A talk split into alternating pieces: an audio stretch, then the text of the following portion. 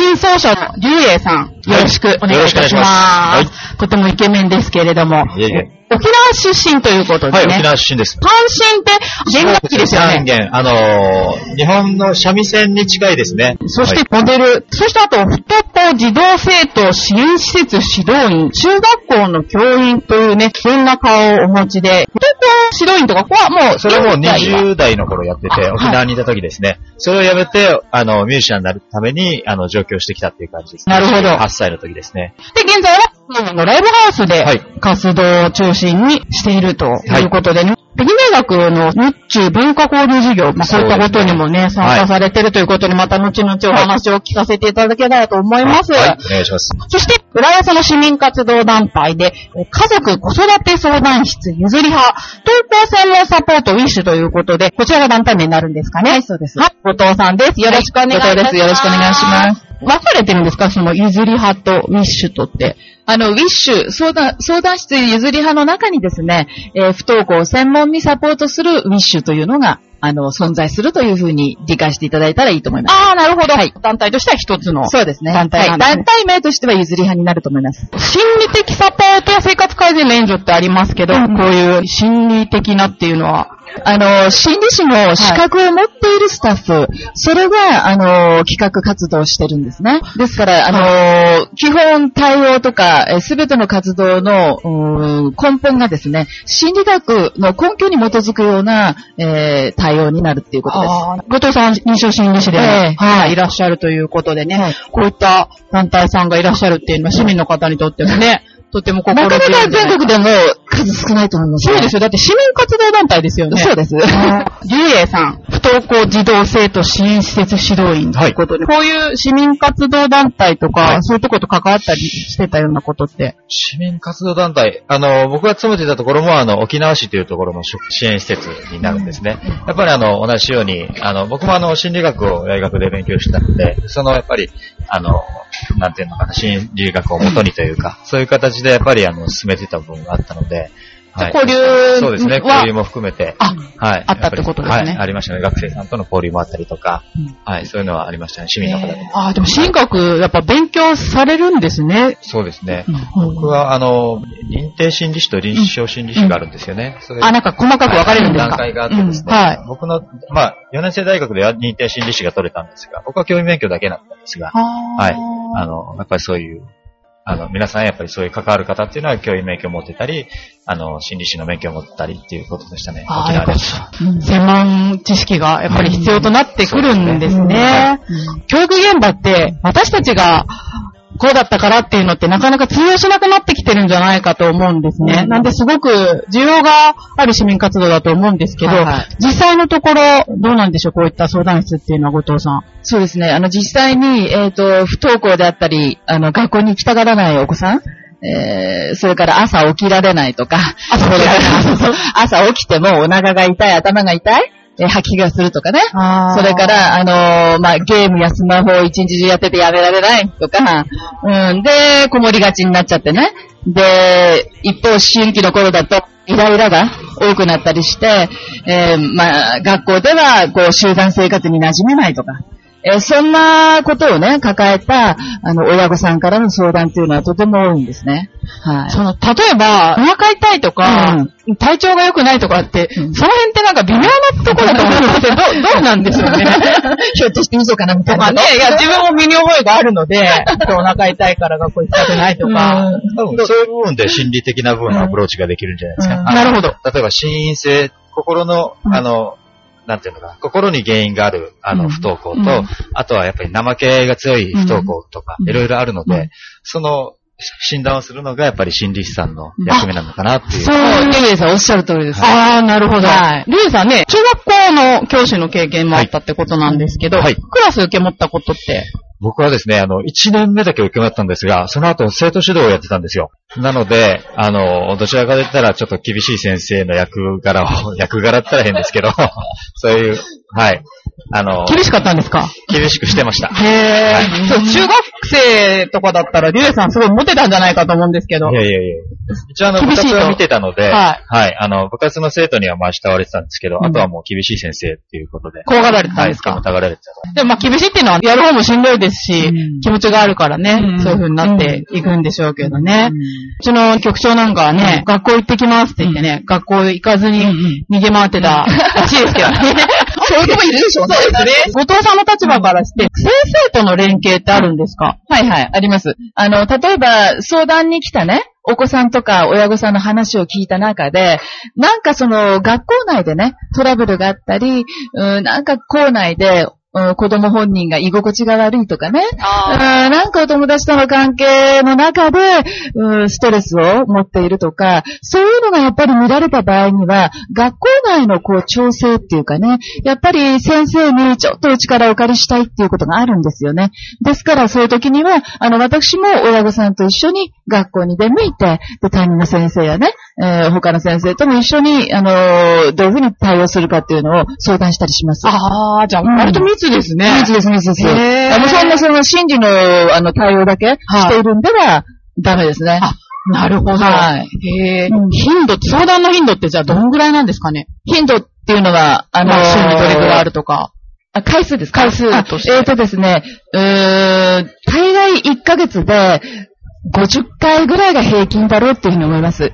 1ヶ月で50回。はい。1学期じゃあ、1学期2学期は、えっ、と、今こう、増えてきてるんですよね。どんどんどんどん増えてきてるんです。で、5月、6月になると、バーッとまた相談件数が増えてですね。で、えーまあ、2学期後半から3学期に入っていくと、徐々にこう収まってくるっていうね。へーでも大体平均すると月に50回ぐらい。あ、そうなんだうん。りゅうえさんの時はどんな感じでした？あ、そうですね。やっぱり、なんか5月病ってあるんですかね。うんやっぱり子供たちも。うんあの、頑張ってやっぱり4月行くんだけど、やっぱりちょっと馴染めなくて、フェードアウトして、フェードアウトってじゃあ時期にも結構あのよるなかなか行けなくなってっていう子が多かったんで、うんはい。あ、じゃあ5月とかやっぱその辺は本当に増えるんですね。そうですね。やっぱり、はい。あ、じゃあ今ちょうどね。そう、リーグ分けとかね。あ、なるほどね。になったのも5月の3週目です。忘れもしないけど。あ、お子さんのそういった経験も。そうそうそうそうなるほど。じゃあ、団体立ち上げたのってもしかしたらその辺が。そうきっかけなんですよ、そこいらへん。うん、そうなんです。でも、そういう方じゃないとできないですよね。それやっぱりね、あのー母親の立場で、うん学校行かない子を目の前にしたときに、やっぱりどんな不安があるとかとか心配があるかとかね、そういうところが、なかなかその体験してみないとわからない部分があるんですよね。そう親御さんからしてみたらね。うんそうそうそう。だから、まあ、あの親の立場と、それから臨床心理士の立場とね、両方でそのサポートをするっていうのが、まあ私のやっぱり理想の形ではあるんです。そうなると、でも、後藤さんみたいな方ってきっと珍しいんじゃないですか？どうなんでしょう？そうですね。ただ、譲り派には、あのー先ほどね、リエさんがおっしゃった、臨床心理士が2名と、えー日本家族心理学会の認定心理士が3名、計5名いるんですけれども、えーその認定心理士の中にも、不登校の子供を育てているママがいるんですね。はい。で、その、彼女が、えー先ほど言った不登校専門サポートの、あの、親の会の方の代表をしてくれているんです。ですから、あの、まあ、私ともう一人ね、うん、あの、心理師でありながら、えー親の立場でっていうところも心理カウンセラーって、どういう勉強されるんですかね、もちろんね、心理学に基づく、はい。あの、知識とか技術を学ぶんですけれども、カウンセリングを行うためには、心理療法というものをね、学ばないと、いろいろな心理療法があるんですよ。それによってアプローチの仕方が違うんですね。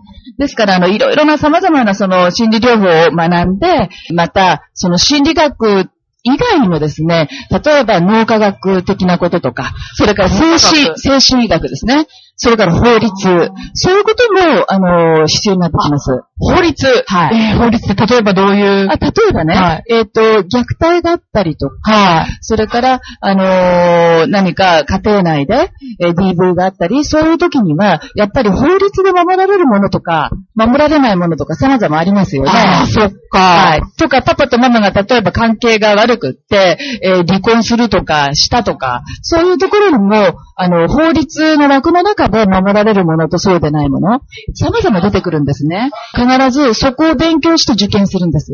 もういろんなこと知ってないと。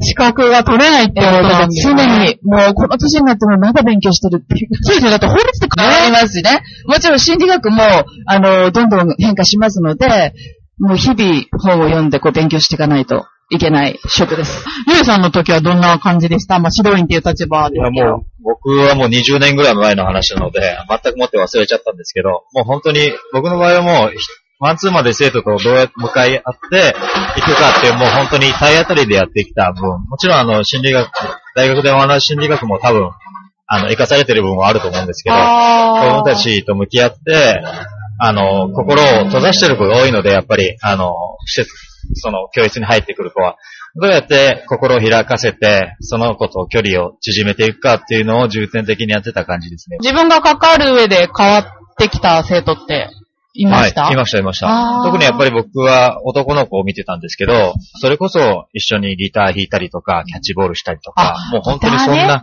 はい、あの、ちょっとしたことから、あの、どんどん、あの、心開いてもらってっていう、だから本当、もう1ヶ月、2ヶ月、3ヶ月、長いスパンで見て。時間かけてはいまあそういった意味ではね、後藤さんも自分が関わってきたことが変わってきたっていう経験はたくさんおありなありのかなます、あります。娘、うちの子のね、はいはい。話を聞くときにも、3時間私は覚悟したんですよ。要するにね、思春期の子供の気持ちとか考えを聞き出す聞いていくっていう作業ってすっごく時間がかかるんですよ。あー本音をまず言うかどうかってことですよね。そうそうそうなんですだから、あのーなんかちょっと様子が変だなって思ったらば、何かほっとするような飲み物とか、そんなものを用意しながらね、そっか。うんなんかあったとかって言いながら、それでこっちからね、振りは振り引かないってことですね。あうん。で、じーっとしてるとですね、そのうちさめざめと泣き始まったりしてね。あーもうそれで2時間ぐらい経つとですね、うん、まあまあ実はねって喋り出したりっていうね。だから大概私2、3時間覚悟しましたね。あ、そうですそう。か。で、それは娘に限らず他の子供たちでもそうです。だから結構子供たちが来た時はですね、私はこう、まあ、1時間とか、その次90分っていう枠が、そ枠があるんですけれども、子供がなるべくその相談の予約のラストに入れるんですよ。時間が伸びてもいいように。なるほどはい。そうすると時に、あの、土曜日の最後なんかだと、2時間、3時間いる時もあるんです。あ、もう、余裕でその枠を超はい。はい。超ええて。てですね。そうじゃないとね気持ちって聞けないんですよ。そうですよで、ね。リエさんさっきおっしゃったみたいにね、ギターが好きな子には、うんえっ、と、ギター、はい。ちょっと一緒に遊びながら、はい。ピアノが好きな子には、あの、うちピアノ、ピアノ教室私前やってたんですね。あーですから、あの、ピアノで遊びながらとかそういうことでこう、リラックスしながら、お話聞くっていう。うん。へー。なんか、接するときに心がけてたことってありますか？やっぱりですね、こっちから喋りすぎないってことです。あだってさ、喋ってる時によ、はい今も私が喋ってると、尾崎さんは喋れないでしょ？あ、確かに。そういう感じなんですね。はい。だから、はい沈黙を怖がらないで、何にも子供がほあの発してこなかったらば、それをぐっとこらえてですね、言葉を出さずに、そーっとしとくんですね。へーそうすると、はい。その、ひょっとしたら子供がその沈黙に耐えられなくなって、実はね、ってあのさ、とかって話してくるかもしれないし、こっちからその、喋らないってことです。聞くってこと。聞く。ああ、なるほどね。どうどうですか、リエさん。同感ですか、それは？あ本当に、そうです。あと本当対面で座らずに、まあ、同じ方向を見てて空見ててもいいんですよね。うんうん。それで二人で海綺麗だねって言いながら、ドライブ行って、喋ってくれる時もあるし。うん子供来た時に中学生ぐらいだと、なんとなく息苦しい時は、散歩出ようかっていう、そういうこともしました。うん。ちょっと時間の方がね、迫ってきてまいりましたので、ゆずらさんの方から、そのイベントなんかもあるということなので、はいお知らせいただけますか？ありがとうございます。はい。あの、募集については2つありまして、はい1つは、その、ゆずり派のすべての活動を企画して、運営する新日の会員ですね。今5名ですけれども、えー常に、あの、募集しています。それから、えー二つ目は、不登校や登校嫌がる子供を持つ親御さん、えー支援の活動を受けたい会員さんの募集です。親の会お話カフェでの相談や、えー子供の居場所と大人の居場所ができるよう、あの、利用できるようになっています。はい、入会金や、あの、付け替え費はありません。参加費は100円とか300円とかの利用はできます。えっ、とですね、市民向けの心理学講座が、えー、毎年、あの、ゆずやほが開催してるんですけれども、えー今年度においては11月と2月に開催の予定です。えーいつもの、宮浜公民館をお借りして開催しています。えー二つ目、えー不登校をサポートする行事として、えーえー不登校の親の会お話カフェを近日では5月の21日、日の出公民館で開催します。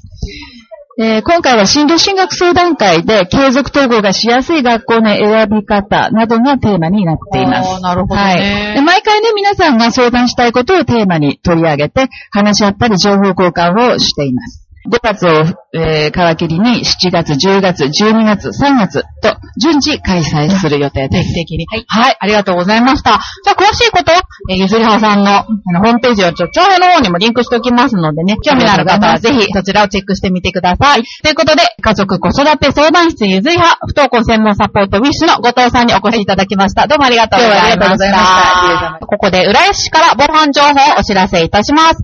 このコーナーは、浦安のサッカーチーム、ブリューベッカー浦安のお二人に紹介していただきたいと思います。はい。季節は徐々に春へと変わり、暖かい季節になってきました。これからの時期は痴漢や盗撮の被害が多くなる傾向にあります。特に女性の方は自分の身を自分で守れるように日々心がけ、被害に遭わないようにしましょう。夜間路上を歩くとき、できるだけ明るく人通りの多い道を歩きましょう。歩きながら携帯電話、スマートフォンを見るのはやめましょう。イヤホンで音楽を聴きながら歩くのも危険です。背後を意識し、近づく人や車両を感じたら、お店や交番へ入りましょう。防犯ブザーを携行し、いつでも鳴らせるようにしておきましょう。家にいるとき、玄関ドアを開けるとき、近くに人がいないか確認しましょう。家に入ったら、すぐ、鍵とチェーンをかけましょう。訪問者が来た際は、チェーンをつけたままドアを開けましょう。カーテンの色に配慮するとともに、窓際にぬいぐるみ等を置くことは避けましょう。全然置いちゃいけないんだ。はい、ありがとうございます。ということで、田中選手に紹介していただきましたが、田中選手上手ですね、とっても。本当ですか？はい。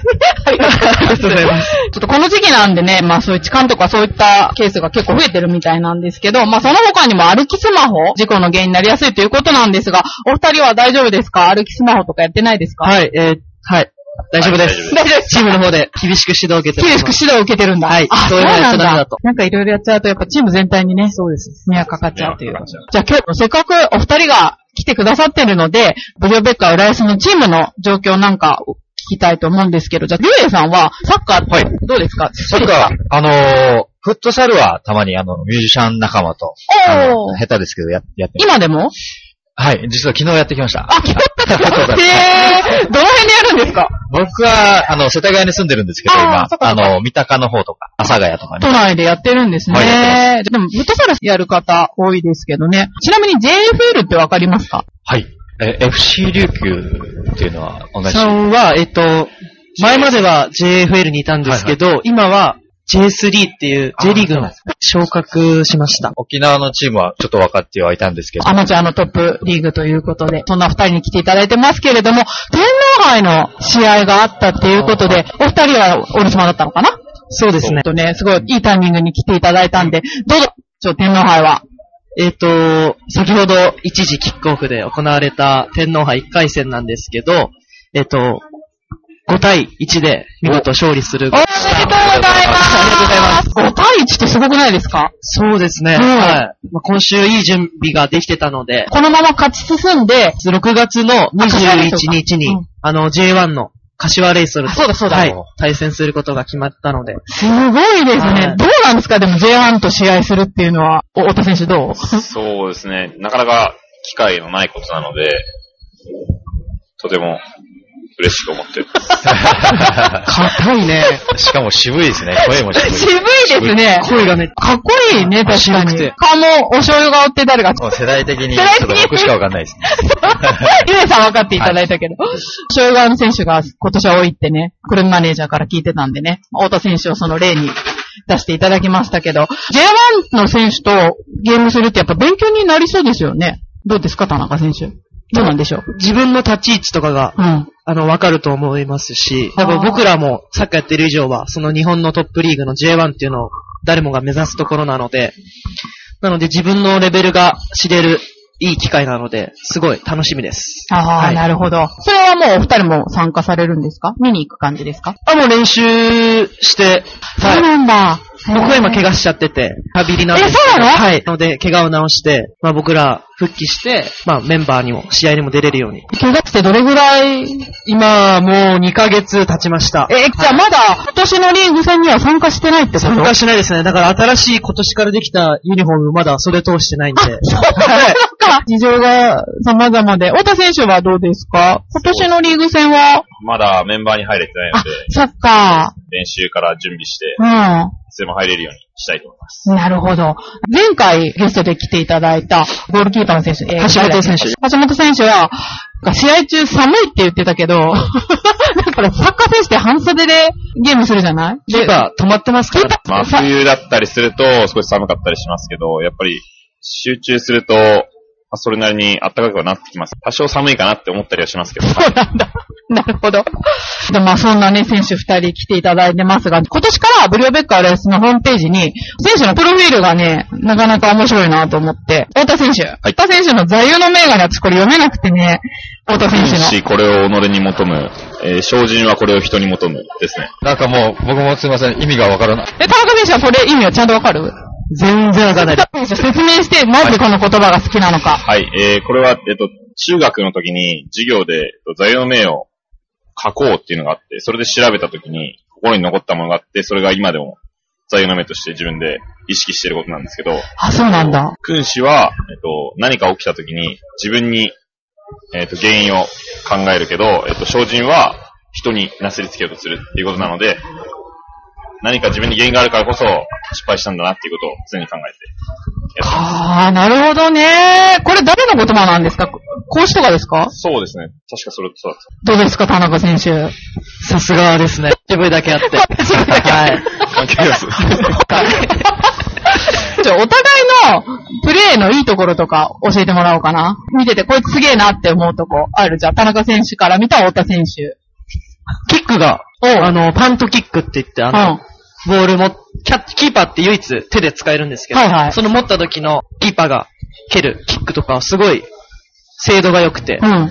あの、多分味方の選手とかやりやすいようなボールが飛んでくるので、そういうのはすごいお上手だなって思いました。じゃあ逆に太田選手から見た田中選手の。そうですね。高弘くんは、えっと、サイドバックで、えっと、ガンガンオーバーラップ、駆け上がって、前線に行って、で、クロスを、正確なクロスを上げたり、だったり、あとフリーキックの精度がめちゃくちゃ高いので、ああ。得点源ですね。たくさん決めてくれてね。あと、橋も速いってね。そういう規定に乗ってたの、田中選手。なんか、なんだっけ、別名みたいなのあったよね。なんだっけ。ありましたっけ？なんかあった。なんとかのなんとかみたいな。あ、ごめん、忘れちゃった。すいません。ということでね、田中選手の、はいえっ、と、座右の銘も、ちょっとじゃあ紹介してもらおうかな。覚えてる？自分で。いや、正直座右の銘ってないんですよね、僕。ないけど、んあの、みんな聞かれてるので、うんあみんな聞かれてるねどうしようと思って、うんで、思い、思いついたのが、うん。思いついたのがっていうか、調べたんですよ。はいはい。努力に勝る、すごいね。これはどうしてそう思ったのかな？いや、自分も、ここ来るまでに、やっぱ、いっぱい努力してきたので、うん。まあそういう、生まれつき持ってる才能ある人には、やっぱ努力した分負けたくないなって、うんなんて言うんですかね。まあでもいっぱい努力してきたので、はい。うんなんか、かっこいいなと思って。まあ、そういう、その、トレーニングっていう意味の努力もそうなんだけど、結構食事とかにも気をつけてるって聞いたんだけど、二人は結構そういう栄養面とかも気をつけてる方なのかな？なんか選手によるっていう話なんだけど、そうですどうですか、太田選手？自分はなるべく、まあ、ファーストフードを下げたり、揚げ物を下げたりっていうのは意識してます。まあ、エネルギーになる炭水化物と、あとタンパク質をなるべく多く取るようにはしてます。やっぱ気をつけたりしてるんだ。田中選手もそんな感じ。僕もそうです。もう中学生ぐらいからスナック菓子とか、カップラーメンとか、マクドナルドとかも食べてないです。はい。すごいですね、アスリートって。体脂肪が7%以下っていうのは本当？選手によりますね。選手は7%以下ですって代表が前言ってたけど、ち生物がダメはわかるんだけど、揚げ物がダメっていうのは結構びっくりして、油の取りすぎとかそういった面から。そうですね。たり脂肪ついたりするので、なるべく取らないように。田中選手が、太田選手の 体をじっと見て今さ、お腹触ってますけどね。そういったね、努力の中、いい試合、いいサッカーが生まれるっていうことでね、ほんとこれからも頑張ってほしいですね。今年の目標、自分の目標でいいので、こういう風にプレイしていきたいっていうのがあれば、教えて、お話ししていただけますか？はい。えーと、僕はまず最初に、えーと、怪我を治すということと、まあ、怪我がから復帰した時には、えー、違いを見せつけれるようなプレーであったりとか、まあ、得点、アシストっていう結果にこだわって、チームを、あの、勝利に近づけられるような選手で、今年はいたいと思ってます。はい。はい。ありがとうございます。じゃあ、太田選手お願いします。はい。えー自分はまだメンバー入りできてないので、まずメンバー入りをすること。で、その次にメンバー入りできたら、えっと、一試合でも出場できるようにっていう、一個一個ステップアップしていきたいと思ってます。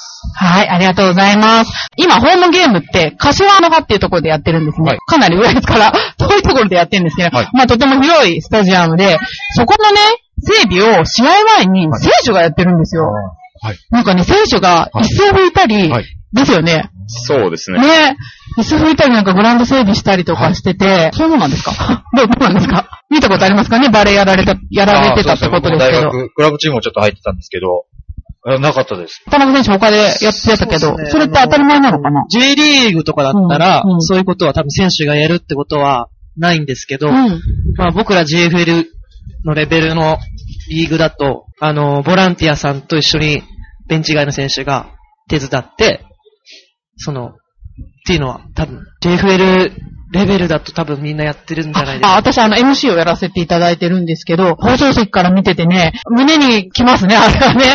あ、選手ここまでやるんだ、みたいな。でもそういうので結構ありがたさみたいのがすごい分かって、去年とか試合に怪我以外は出させてもらってたんですけど、まあ今こういう風に怪我して、裏方の仕事してて、まあボランティアさんの人とかと一緒にやって、サッカーやれてるって当たり前んじゃないんだなっていう、やっぱ分かるので、やっぱそういうのはメンバー外の選手になったら、一緒に裏方の仕事を手伝うっていうのは大事だなと思いました。あの、来てくれるお客さんを迎える気持ちにもなるし、それが、そうですよね、プレーにもまた繋がるっていう部分ですごいいいなと思いました。太田選手もそんな気持ちでそう。ですね。いろんな人に支えられてるんだなっていう実感があるので、大事だなと思います。なるほどね。ありがとうございます。じゃあそろそろね、お時間の方やってまいりましたので、町川浦安はこの辺でお芝居にしたいと思います。で、お相手は私、めぐみと、えゲストで三振奏者の竜英さんと、クリアベッカ浦安の田中選手、太田選手でした。どうもありがとうございました。ありがとうございましたありがとうございました。ありがとうございました。そしてこの街には人の数だけ束ねられた太いロープがある今ほどけかけていた絆